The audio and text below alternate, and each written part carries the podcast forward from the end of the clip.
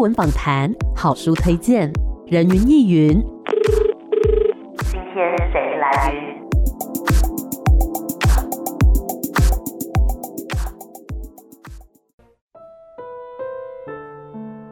人云亦云，今天我来云。哇，今天呢，人云亦云的来宾听到一个好温柔的声音。我们今天呢，也是要来读一本我觉得很温柔的书。这本书的书名呢，叫做《当他生病的那一天》。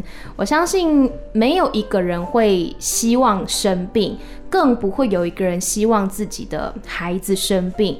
所以呢，当自己的孩子或是家人出现生病的情况的时候，我相信那一定是非常辛苦，然后非常煎熬的一个过程。那我们今天呢，邀请到的这位作者，呃，来跟我们分享，当他的孩子生病的那一天开始，他们的生活有了什么样的改变？我们欢迎 Karen。主持人你好，大家好，我是 Karen 小安的妈妈，是 Karen，然后又是小安的妈妈，对，小朋友叫做小安嘛。那这本书呢，其实就是在讲发现小安生病的那一天之后发生的这些事情。那我想要先问 Karen 的是，小安他生的是什么样的病？那当时发现他生病的时候，当下那个情况跟心情，可以跟我们描述一下吗？呃，小安是在哎，蛮巧的，二零一八年的九月十四号的凌晨，哦、是十四号到十五号中间的凌晨，然后我们到最后的诊断是弥漫性大鼻的淋巴癌，因为淋巴癌其实有分很多种，那是其中的一种。那当时发生其实是就像书里面写的，就是完全没有预料到的情况。一开始只是躺着时候会咳嗽，对，他之前没有发烧，没有任何的症状，然后每天还在踢足球。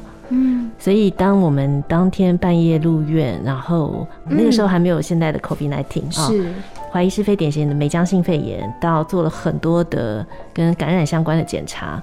因为肺部发炎需要抽一些积水，所以照了 CT 跟心脏超音波，要定位一个准确的位置，把那些水抽出来的时候，医生才在 CT 下看到了那颗淋巴肿瘤。嗯，啊，所以其实。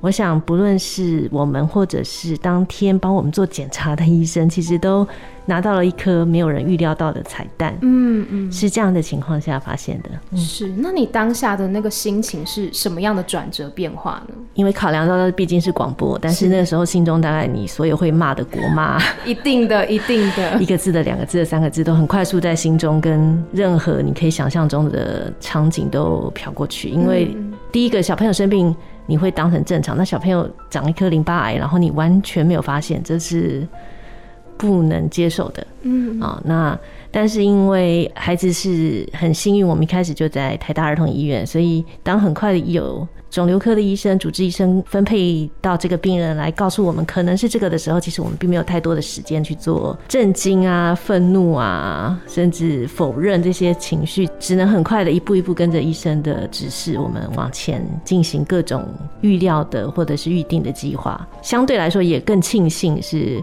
呃，很快的被发现，很快的告知，很快的决定。嗯嗯，这毕竟跟我们有时候家里是长辈，你得了癌症，可能真的会拖一段时间，然后好多好多家庭会议不太一样。对，嗯，那其实像 Karen 本身是有医学背景的嘛，当小安得这个病的时候，这样子的背景有什么样子的帮助吗？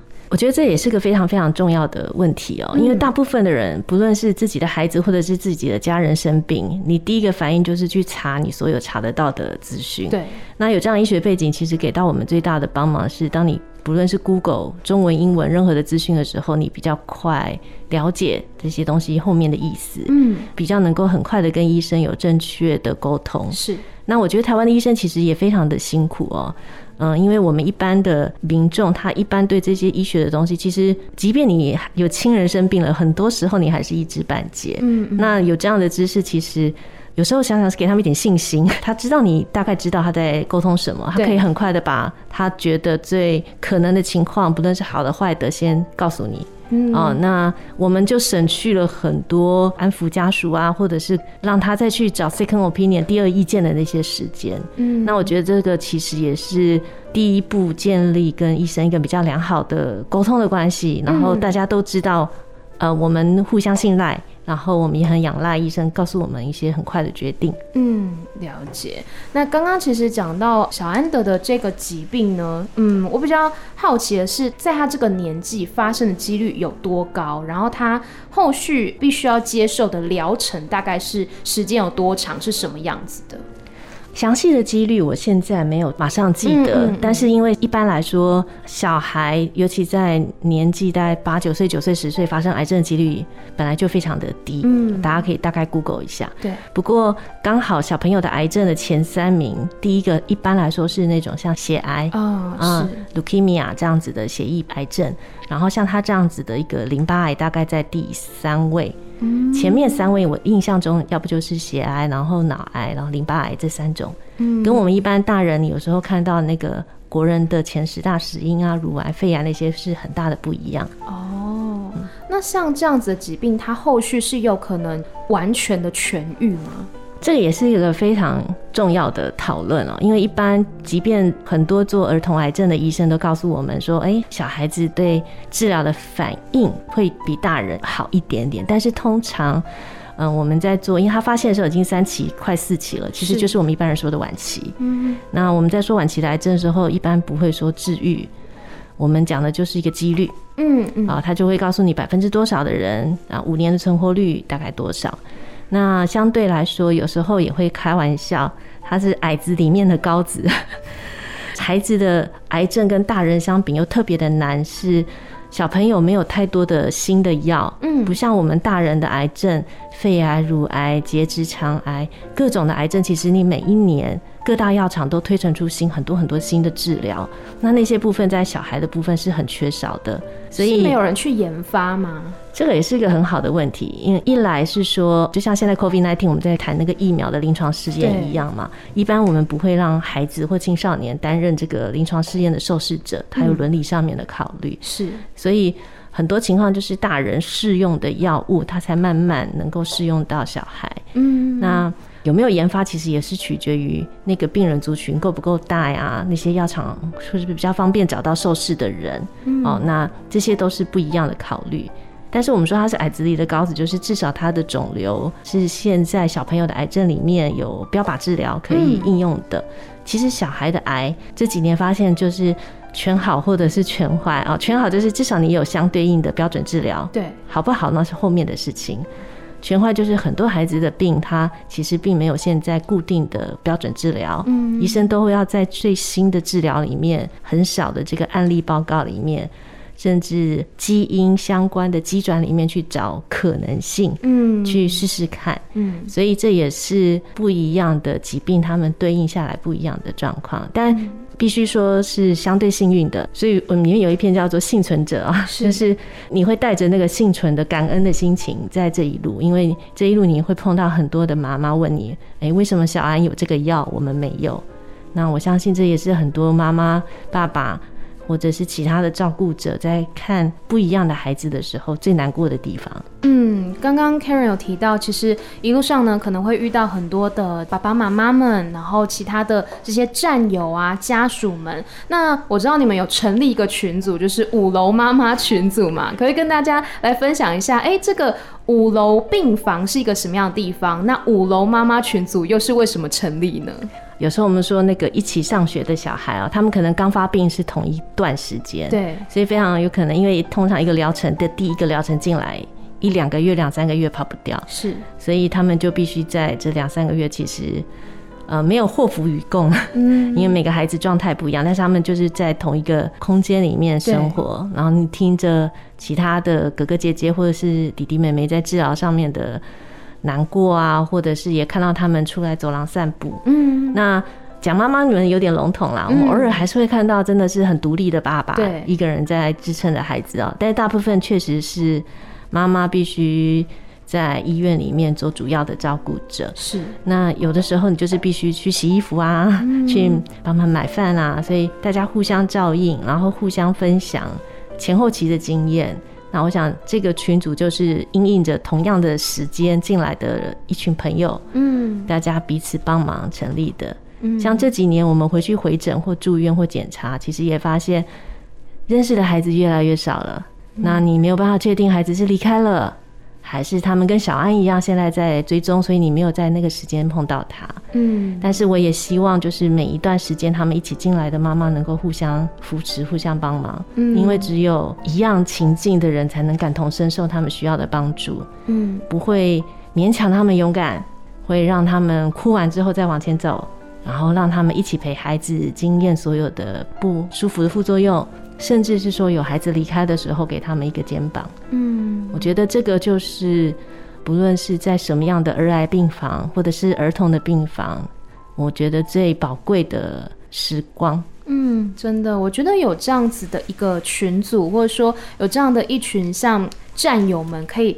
彼此并肩作战，然后互相扶持，拍拍彼此的肩膀，然后告诉彼此说：“哭完，我们要继续的奋斗下去。”那我们先稍微休息一下，待会再继续回来。人云亦云。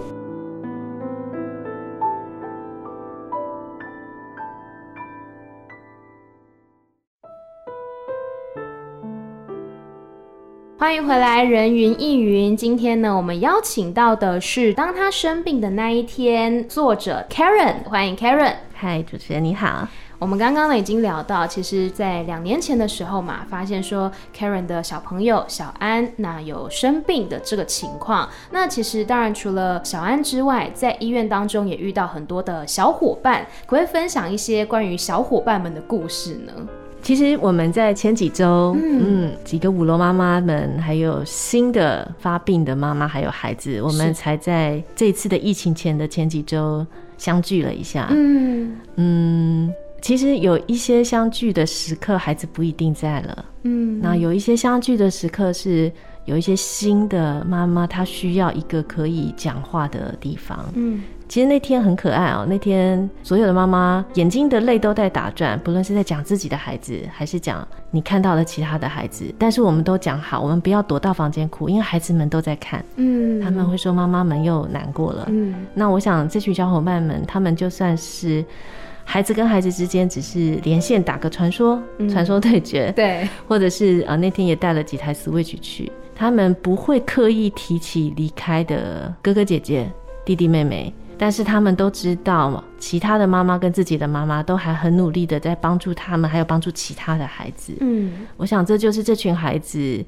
走过这一轮，不论他有没有活下来，每个孩子都变得特别不一样。嗯，然后每个孩子可能有他的兄弟姐妹，你这两三年也看到那些兄弟姐妹的成长。嗯，他们必须成为陪伴家人另外一股力量。哥哥不在了，弟弟在。嗯，或者是弟弟一直在治疗，那妈妈怎么样兼顾家里的所有的其他的小孩？嗯，那这群小战友们一起走过去。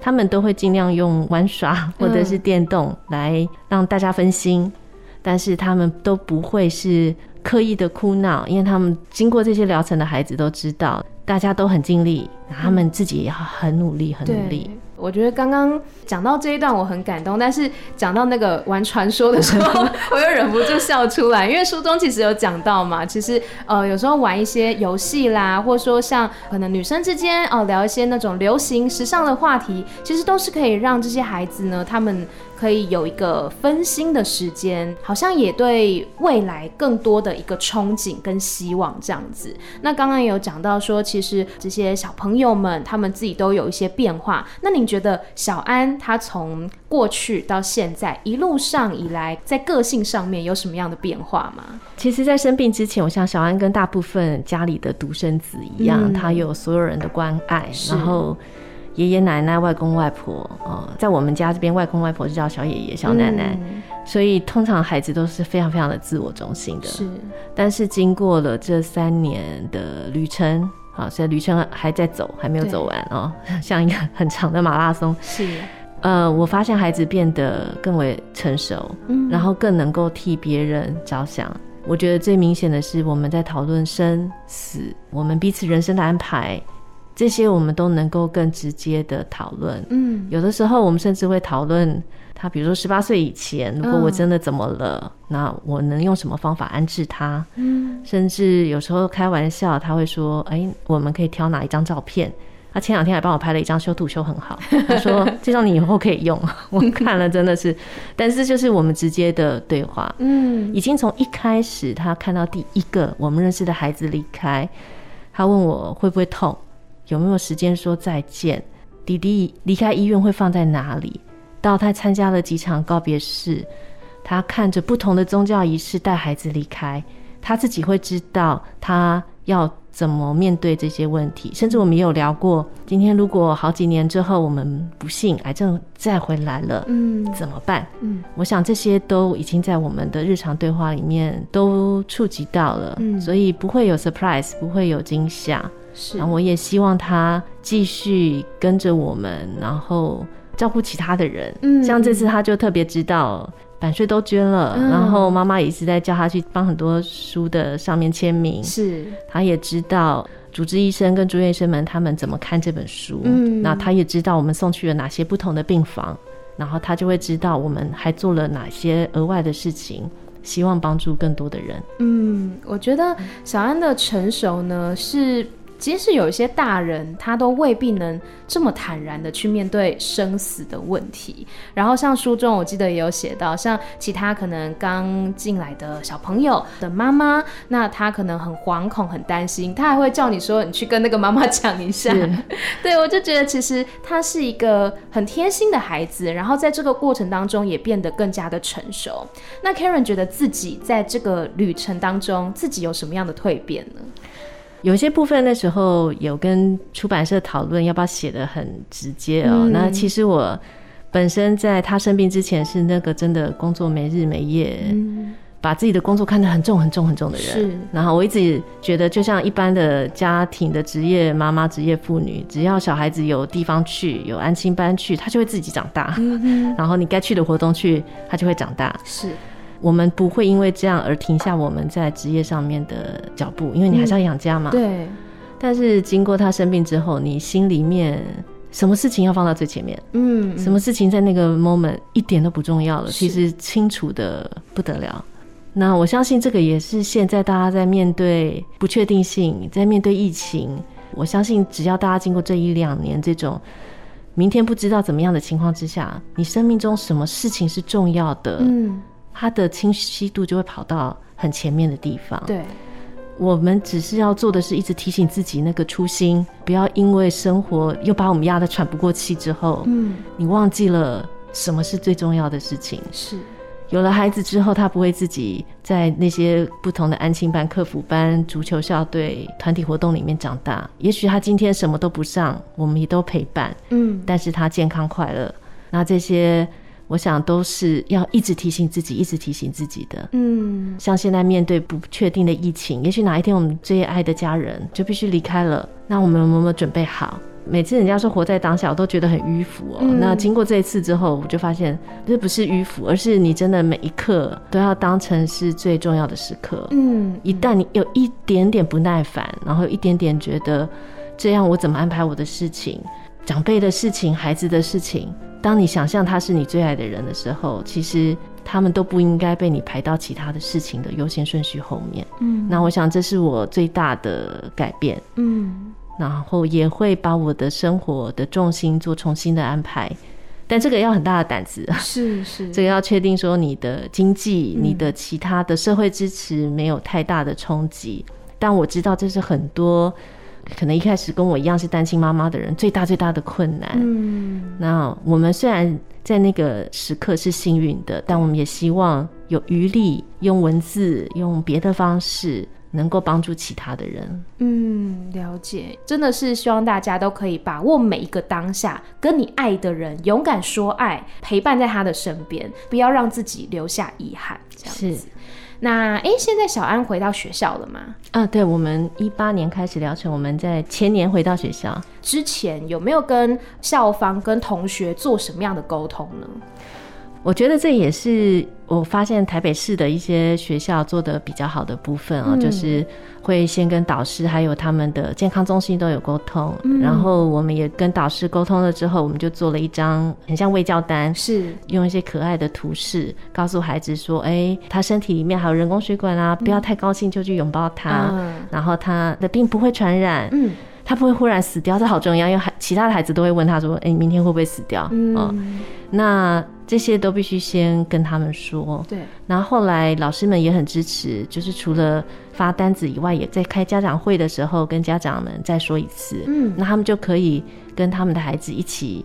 保护他，嗯，因为他刚回学校的时候，其实身上还有蛮多东西装在身体里面的。是，那我觉得这也是很谢谢学校的安排，嗯。但是我有时候想想，也许离开台北市，其他的孩子不一定不一定这么幸运，所以这也是为什么我们觉得，其实有很多在生病的孩子，他的就学的权利呀，他能够。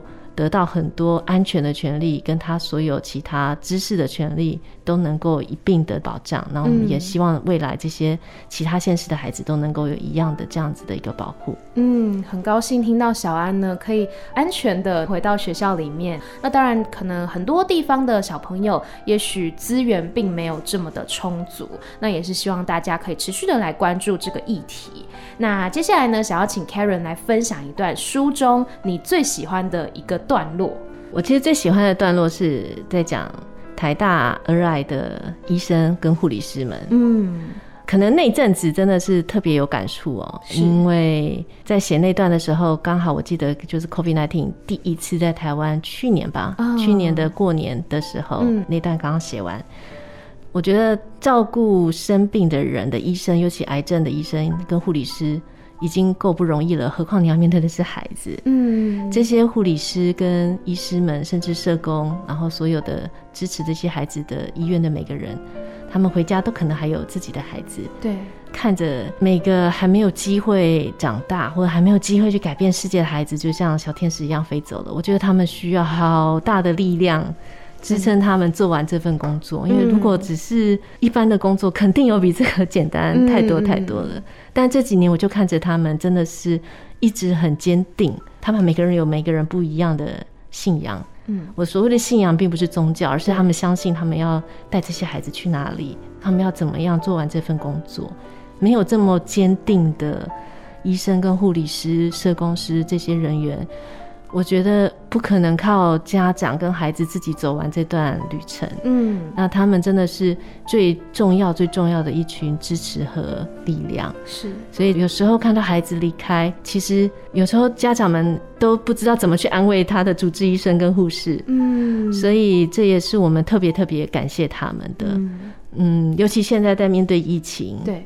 我们所有的护理师、医生们更困难，每天都有更多更多的挑战。嗯、他们要在更危险的环境照顾这些小朋友。嗯，那我也希望未来他们也得到最多的资源，嗯、然后他们也能够帮到更多更多的孩子跟他们的家长。嗯，我觉得这一些医院的不管是医师、护理师、工作人员，其实他们提供的不只是说在医疗上面的协助，其实也是患者啊，还有患者的家属一个心灵上很重要的一个支撑。是的。那最后，Karen 要不要对正在陪伴孩子面对病魔的家长们来说句话呢？我们在这几年有时候真的会有非常绝望的时候，嗯，但是我觉得。我很难跟大家说你要去相信奇迹，是因为也许没有奇迹，医学就是有它的极限。嗯，也许明天就有新的解药，但是你不一定今天能够让它带给你的孩子或你的家人。但是不要放弃，因为你就是孩子的全部。嗯，然后你自己也会在这个旅程中得到力量。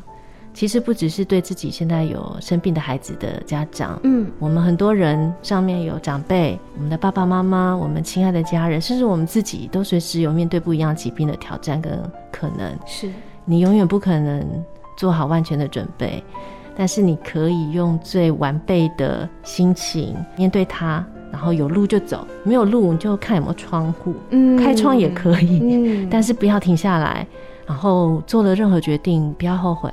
爱你的家人，然后爱你自己，在每一刻。是，今天非常谢谢 Karen 呢，来跟我们分享关于他还有小安以及许多许多的战友们的故事。当然，也希望大家有机会的话，也可以来看看这一本书，叫做《当他生病的那一天》。希望大家都可以感到这一份温暖。今天再次谢谢 Karen 来到我们节目现场，谢谢你，谢谢，拜拜，拜拜。